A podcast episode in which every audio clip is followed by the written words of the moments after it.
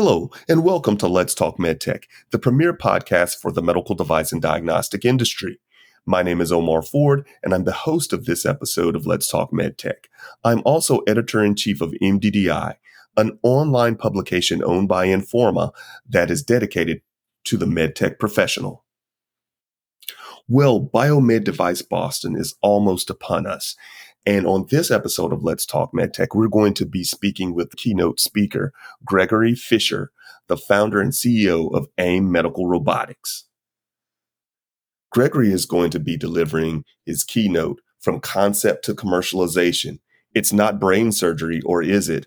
On Wednesday, September 20th from 1 to 2 p.m. on center stage at BIOMEDevice Boston at the Boston Convention and Exhibition Center. We're going to delve into a little bit of that keynote uh, during this conversation. We're also going to be talking about some of the cool things that AIM Medical Robotics has been up to. And special shout out to Informa Selena Morosky for putting this all together. So without further ado, let's talk MedTech with Gregory Fischer. Well, Gregory, hello and welcome to Let's Talk MedTech. Thanks for being on the program.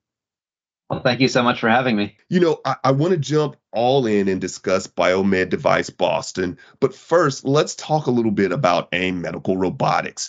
And let's set the tone a bit for this, right? So, you founded the company, and uh, I, I, just want to talk a bit about how that came to be.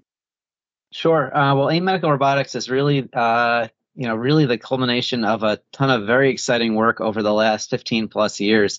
Uh, prior to taking the role as CEO of AIM Medical Robotics, I've been a professor at Worcester Polytechnic Institute, uh, just outside of Boston, and the focus of my research group has been interventional MRI coupled with robotics so that we can do, in engineering terms, closed loop medicine, right? The whole idea is as you're doing an intervention, we want to be able to watch the medical images. We want to watch the anatomical targets, which may move uh, during a procedure. We want to watch the instruments as they're going in and make sure that we actually hit those targets. And then if you're delivering a therapy or taking a tissue sample, that you did so in exactly the way that you anticipated. So over the last 15 years, we've actually had several uh, large NIH uh, R01 grants totaling a total of about $15 million uh, with various different collaborators, uh, some in the Boston area and some outside of it, uh, really to develop this technology. And then uh, AIM Medical Robotics was founded in 2018, and we've exclusively licensed all the technology that we developed under these research grants into the company.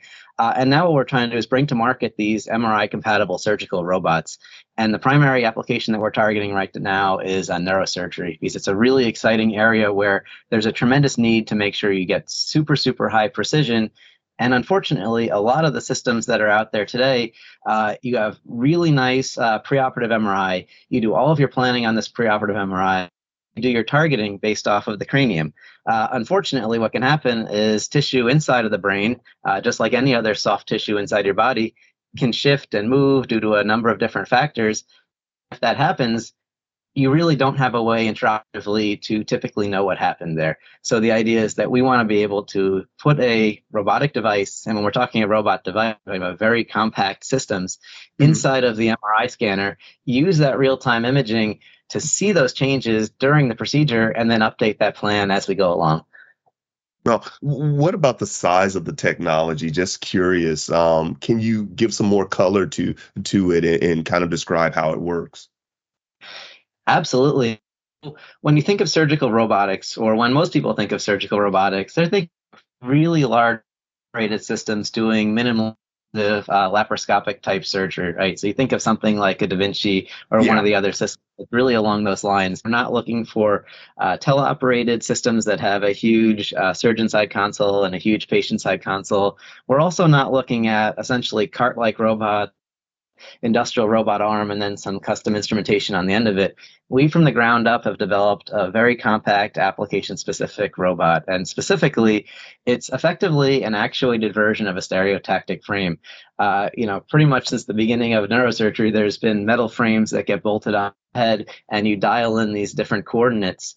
And effectively, this is uh, what the large majority of procedures are still done using today when they do stereotactic neurosurgery, despite all of the robotics that are already starting to uh, penetrate the market. So, what we're trying to do is maintain that workflow that surgeons are very, very comfortable with but use an actuated version of this stereotactic frame. So instead of going in your navigation software or planning software, identifying these desired coordinates, and then taking a screwdriver and manually adjusting this big metal frame and you know leaving open uh, the problems for human error and all sorts of other issues um, we want to streamline that process of going directly from the surgical navigation software to automatically aligning the robot. That also allows the robot to away and move back again uh, very consistently and repeatedly, which is important since there are steps during the procedure, such as, for example, uh, draping or drilling burr holes or putting clips in where you really want the uh, maximum access, but then you might need to have your trajectory guide come back again. So the robot looks a lot like a traditional stereotactic frame, um, but it's made out of engineering grade plastics designed in a way to be uh, very, very rigid um, and it's actuated, meaning that we can move this guide around uh, autonomously to the location or the alignment uh, that you want to have. And on top of that, we designed it out of materials and sensors and actuators that allow it to go inside of the MRI scanner. So we can use a robot in the traditional operating room setting where it effectively acts like a, a robotic stereotactic um, frame. But once we go inside the MRI scanner, we actually can iteratively take uh, live images from the patient using the MRI to determine the target anatomy moves. So we can register the robot to the patient, and then we can take this frame, which again is just a small arc like frame that goes over the patient's head, align it to the trajectory you want, we can drill the burr hole where you think it needs to go. Then we can take another image. And if there's been shift due to, for example, cerebral spinal fluid loss or swelling or air getting in the brain or just the patient being in a different uh, orientation, we can then take another image and update that trajectory before you actually deliver, let's say it's a deep brain stimulation lead or a biopsy needle or a precision um, or uh, we're also looking into cancer applications where we have needle-based uh, ablation to burn brain tumors. And again, all of these you want to make sure you hit the right soft tissue anatomical targets uh, within the brain, not necessarily coordinate relative to the skull. And then the other real big advantage of this is when you start going into multiple targets. So, for example, deep brain stimulation for Parkinson's, um, it's typically bilateral, which means you insert two different electrodes uh, so we really want to streamline this workflow in such a way that we can very effectively hit multiple insertions and then also iterative imaging allows us more accurate on the second and further uh, insertions because we can take image updates because just like any other part of your body you know the brain's going to swell and things are going to move. And if you don't take that into account you can have reduced accuracy. So again it's really this compact looks like the little arc frame that goes over the patient's head nothing like you know these large uh, you know gantry or cart like robots. And it can fit right inside the bore of the mri scanner so we can integrate real-time imaging. So it doesn't take up that much real estate. There's not that much uh, maintenance when you compare it to um, other surgical robotic systems like uh, Da Vinci. Exactly. And the whole yeah. idea is that we can just set it up and very quickly put it into a scanner room. So we had a previous generation version of this robot under some of the uh, grant funding that I mentioned previously. Mm-hmm. Um, we actually ran a 30 patient clinical trial at the uh, Brigham and Women's Hospital here in Boston. And in that scenario, we had the robot essentially from being, you know, in a case buried in a closet to in the scan in the MRI scanner room on the bed, ready for the patient in you know under 30 minutes, uh, which is really pretty uh, tremendous considering some of the other systems that are out there can take you know one to two hours to set up and require um, an entourage of engineers or at least a technician to uh, fly out and set this up. Really, this idea of having a very streamlined workflow of a very compact device that's very easy to set up in clinical staff.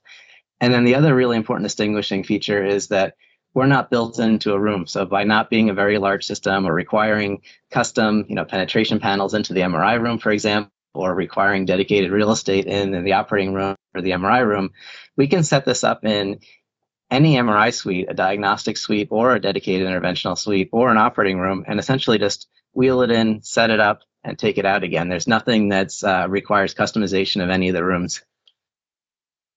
Now, I, I want to change focus for a bit and I want to talk about BIOMEDevice Boston. You're keynoting this, and, and I'm going to tell you, I was intrigued by the title of the keynote uh, from concept to commercialization. It's not brain surgery, or is it?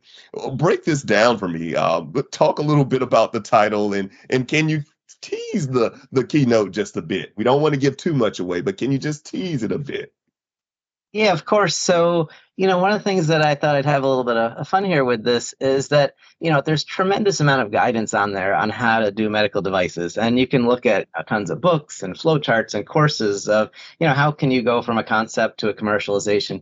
Um, but it's all very generic to generic. It's not specific to a particular domain or a particular device. And, you know, one of the things that we've really noticed as we go along is you know you need to be able to put yourself in the shoes of the user of the clinician yeah. right? You almost need to be in this case a neurosurgeon a brain surgeon right? I've watched you know so many of these procedures and i need to understand what are they thinking at each step along the way?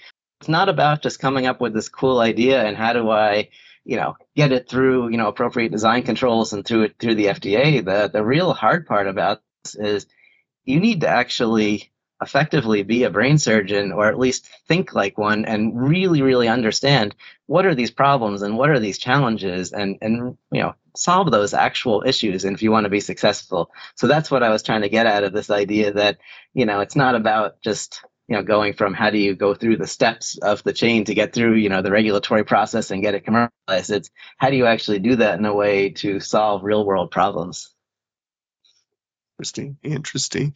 Uh, you know, we talk about the uh, the patient journey, right, being a focus uh, um, of your work. And in this industry, I sometimes feel as if the patient isn't fully taken into consideration sometimes. Um, can you discuss the patient, the importance of the patient journey, and, and talk about the pitfalls of omitting it? Yeah, absolutely. And I need to look at the the big picture, and that's yeah. one of the things that's very important, right? So if you look at a particular procedure, there might be a number you can do it. Um, but you know, you need to think like, what did it take them to get ready? What's the procedure like itself, and then what happens afterwards? So if you're going to do a procedure, and maybe you can do this procedure minimally and invasively, uh, but it has a you know rate of either you know recurrence where you have to go back and do a reoperation or a certain rate of procedures where the target just was not hit right and you need to go back and do a revision operation for example you know that's hugely impactful on the patient so one of the goals that we have is you know we want to make sure we do these procedures right the first time, you know, every time there. And, you know, that sounds obvious, but there's a lot of cases where that's not necessarily true. And to me, this idea of using real time interventional imaging is kind of the holy grail because you can guarantee you actually do what you think you're doing during a procedure as mm-hmm. opposed to using what I would almost call stale images of, you know, preoperative MRI and then you might have intraoperative CT or ultrasound, but that's really not the same. And even if you try to do these, you know, fusion techniques, you know, that's still synthetic synthetic images that aren't necessarily representative. Or, So we want to do things that make sure you do this procedure right, so you can avoid this chance of, for example, having to do a revision operation because your deep brain stimulation leads for Parkinson's didn't go in exactly the right spot and you're not getting the effectiveness you want or maybe side effects. If it's a brain cancer application, you know, we want to make sure you get the best possible margins, uh, you know, that match the tumor shape as well as possible. Because if you don't, uh, one, they're going to have to go back for another procedure, or the tumor really just handled effectively. Or two, if you take an over conservative approach, you're going to have tremendous side effects. Because especially when it comes to uh, brain cancer, it's not like you know, in breast cancer or liver, where you can just take a little bit larger margin in most cases, and that's safe, right? When you're doing uh, brain cancer therapy, suddenly you could affect somebody's memory or their speech or their ability to yeah. walk. So you need to really be super, super precise. So that's one side of it is just making sure we do these procedures right. So, you know, it's a huge step for them to go and do these surgeries. The last thing you want them to do is have to, you know, go again. They, you know, after we've gone through all of this. Um, the other side of it is we want to make this surgery itself as atraumatic as possible for the patient.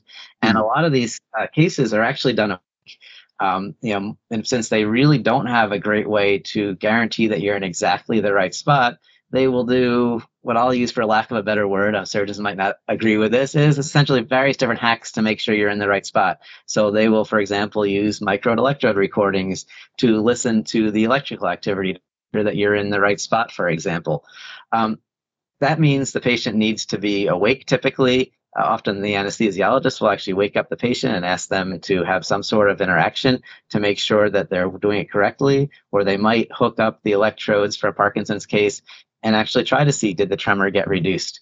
You know, that's a way to make sure that it's actually working the way you think it should be working before you leave that procedure. But the real reason that you need that is because you didn't have a way to look at the images and guarantee that you were at the right spot. So by using robot, for example, coupled with uh, real-time MRI imaging, we can do these procedures while the patient is asleep. The entire procedure, the procedure time can be cut probably about in half, is our estimate. Uh, so it's going to be a faster procedure, a less traumatic procedure, less time under anesthesia, and more importantly, they don't need to be awake during this procedure. They essentially will wake up and their relation leads are, are already placed and they're guaranteed to be in the right spot.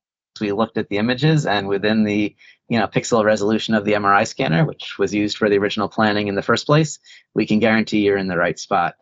So I think that's really a tremendous part of this is that we can make the procedure less traumatic in the first place and then also reduce the chances that they're going to have to go back again and again for um, repeat procedures. And even when we were dealing with the uh, prostate robot in a lot of our research settings earlier on, which used the same platform technology, right? All of this technology related to putting robots inside the MRI scanner. I'd say, you know, 80% of that is consistent between different devices. The controller is the same, the sensors, the architecture, the wiring. It's just what the end effector essentially or the manipulator looks like. Um, in there, rather than taking having somebody go and get ultrasound biopsies where they take you know between 10 to 20 biopsies in a you know almost random fashion, right? If we go in and we can pick the one, two, three lesions that look suspicious in MRI and take biopsies from those specific spots. And what that means is suddenly you can do fewer uh, needle sticks. So that's a big advantage to anybody. But almost more importantly, you have much higher sensitivity. So you can get away with less needle insertions and still have a higher percentage chance of actually finding it if something is wrong. Because you know you don't want to find out that you have cancer, but if you have it, you better find that sooner than later because you're yeah. going to have a better chance of having having good outcomes. So again, I, I, think that's a kind of a common thread of you know let's do these procedures and get the best um, you know precision that we can to make sure that we don't have to go back and do that again and do it in as less traumatic a way as possible. You know I, I think that's very interesting overall that you there's so much consideration for the patient and the patient's state of mind. So you know it's not traumatic for them. And uh, you know that's that's refreshing coming from a startup because i know some some companies they just fall in love with the technology. And it, it you know it's not it's not because they're not trying to help anyone. That's quite the opposite. But they just become so married to how well the technology will work that they don't look at the patient's well-being overall. You know, of course, they care about safety and efficacy. You know, in in all the regulations, but just to take that kind of care, that personal touch for a patient, I, I think that says a lot.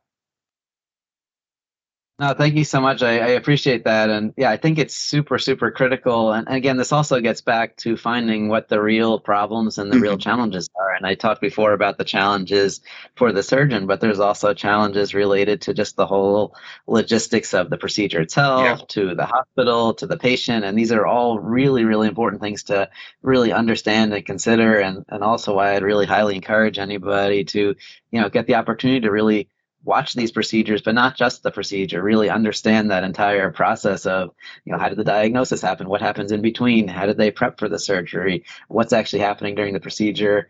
Um, and afterwards, because sometimes it's very easy to think about a quick procedure. You know, a, a good example would be, um, you know, I had a family member that needed a pretty, you know, simple surgical procedure. Said, "Oh, this is a quick, you know, five to ten minute procedure. I do these all the time." Except the recovery from that procedure was you know a couple months right? So oh, it's wow. one of those things that sure the uh, it's a pretty straightforward procedure. It pretty much goes well every single time but you know you might not be able to you know, walk on that foot for example for a couple months after that and that's not necessarily thought about the same way. So uh, it's really important to just really understand all these different parts of the uh, the flow if you will.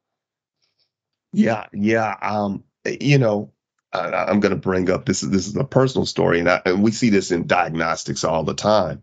I remember I had to have a physical um, a few a few years back, and my white blood cell count was um, was low. Um, they didn't have an accurate count for me yet. They hadn't established a baseline, and mine was a little bit lower than than normal.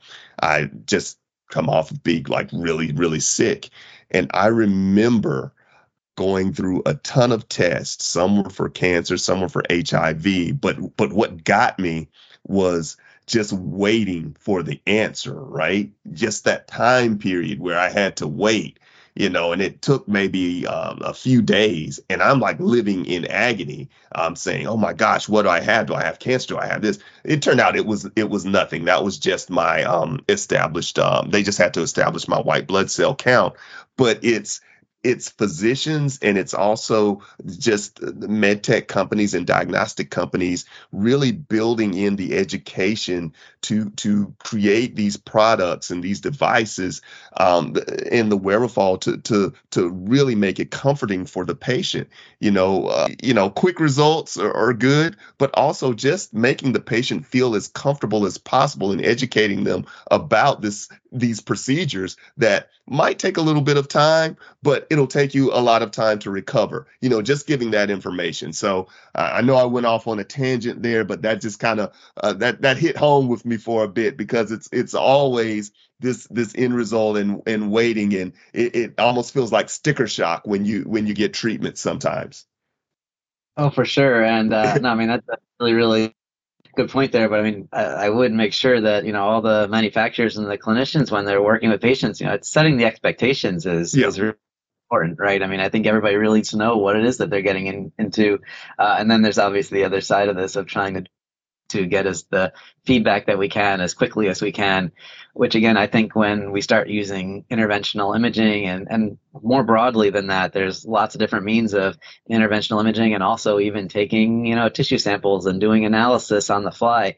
I think a lot of these intraoperative means of getting really meaningful feedback are going to be super transformational because you know we get that information right when you need it as opposed to having said send something to a lab and have to wait for a while to find out you know did you get the right you know margins because as it stands right now a lot of times they'll you know cut out a tumor for example they'll resect it they'll send it to the lab and then they'll actually try to figure out you know, did you actually get the margins that you wanted to have? And that comes back in a lab report. You know, if there was a way to, on the fly, whether it's using medical imaging or using other types of uh, really cool sensors that are out there now intraoperatively to try to identify, you know, where those boundaries are, you know, you'll kind of get that level of confidence much, much faster. In fact, by the time you leave the operating room, you're confident that everything went the way you wanted it to go. Yeah, yeah. Well, let's talk now. Let's switch focus again and let's talk a little bit about um, let's talk a little bit about the field of robotics. And robotics, surgical robotics has, has grown tremendously in the last few years.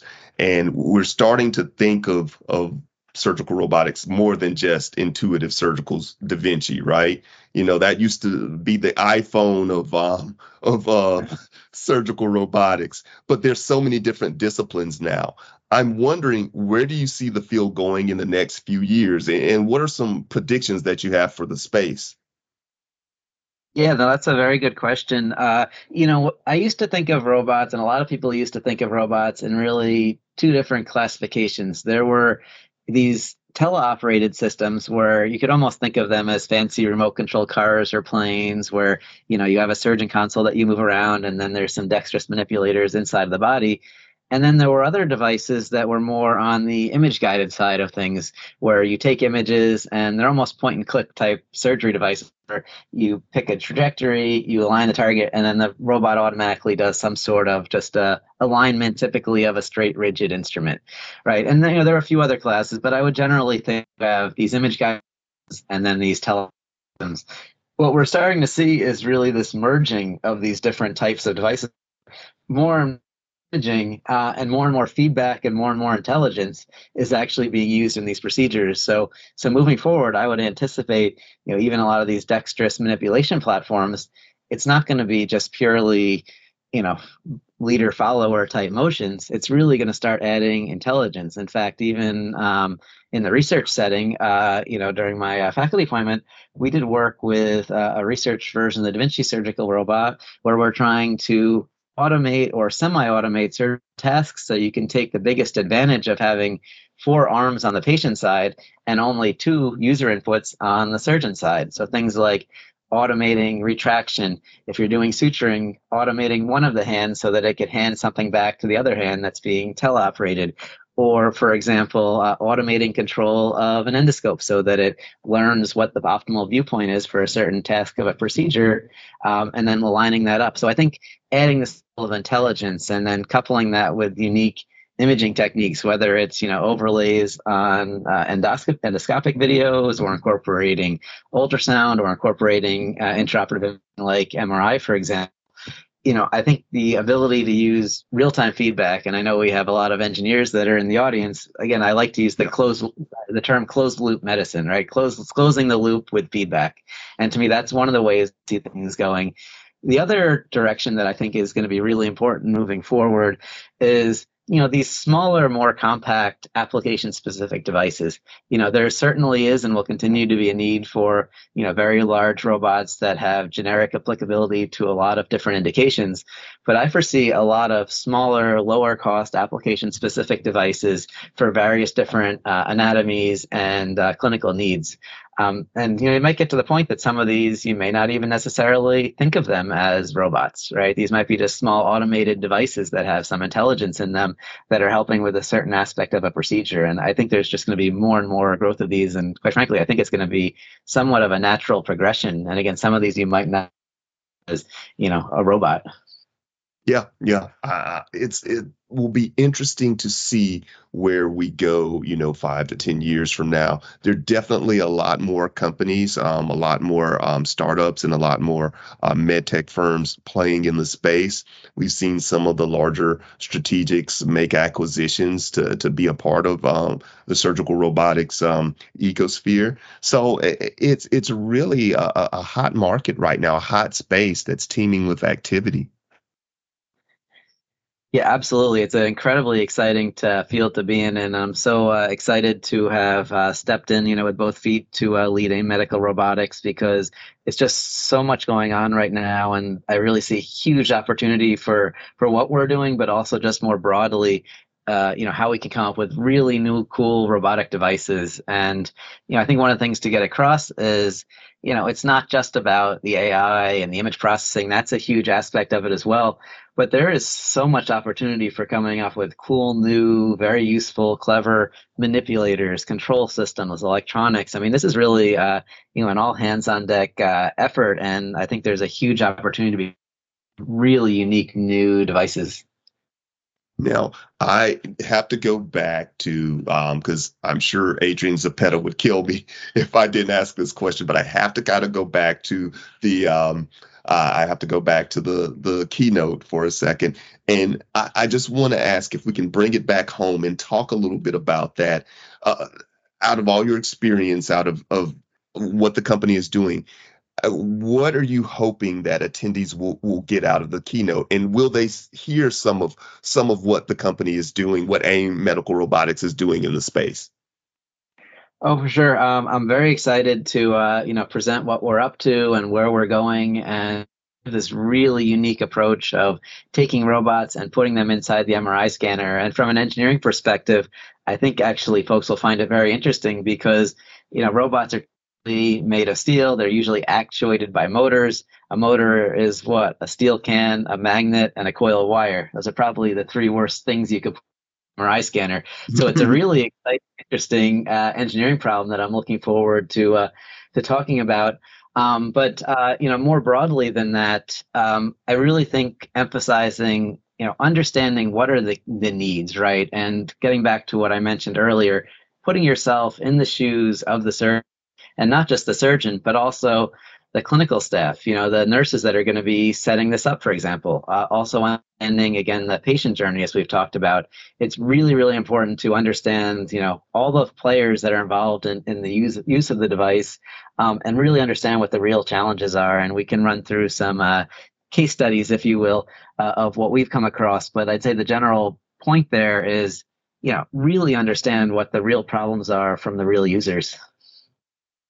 Sounds good. Well, I look forward to hearing the keynote, and I'm sure it's going to be an amazing time in Boston. Absolutely. I'm very excited. Thank you very much.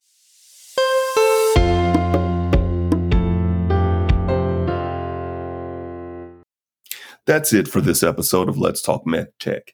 Thanks again to our guest, Gregory Fischer, founder and CEO of AIM Medical Robotics. And be sure to check out his keynote from concept to commercialization. It's not brain surgery, or is it? At BIOMEDevice Boston, held Wednesday, September 20th from 1 to 2 p.m. on Center Stage at the Boston Convention and Exhibition Center. And for more content like the Let's Talk MedTech podcast, please go to our website, mddionline.com. That's mddionline.com. Go there for all of your MedTech news. And please make sure to rate, review, and subscribe to Let's Talk MedTech on Apple Podcast or wherever you get your podcast.